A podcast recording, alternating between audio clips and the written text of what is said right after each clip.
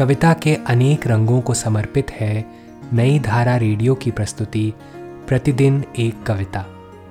कीजिए अपने हर दिन की शुरुआत एक कविता के साथ।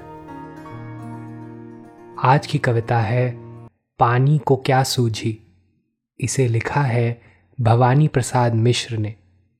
आइए सुनते हैं यह कविता मौलश्री कुलकर्णी की आवाज़ में। मैं उस दिन नदी के किनारे पर गया। तो क्या जाने पानी को क्या सूझी? पानी ने मुझे बूंद बूंद पी लिया और मैं पिया जाकर पानी से उसकी तरंगों में नाचता रहा। रात भर लहरों के साथ साथ बाँचता रहा। आज की कविता को आप पॉडकास्ट के शो नोट्स में पढ़ सकते हैं। आप जहाँ भी प्रतिदिन एक कविता सुन रहे हैं, वहाँ अपने कमेंट शेयर करना ना भूलें।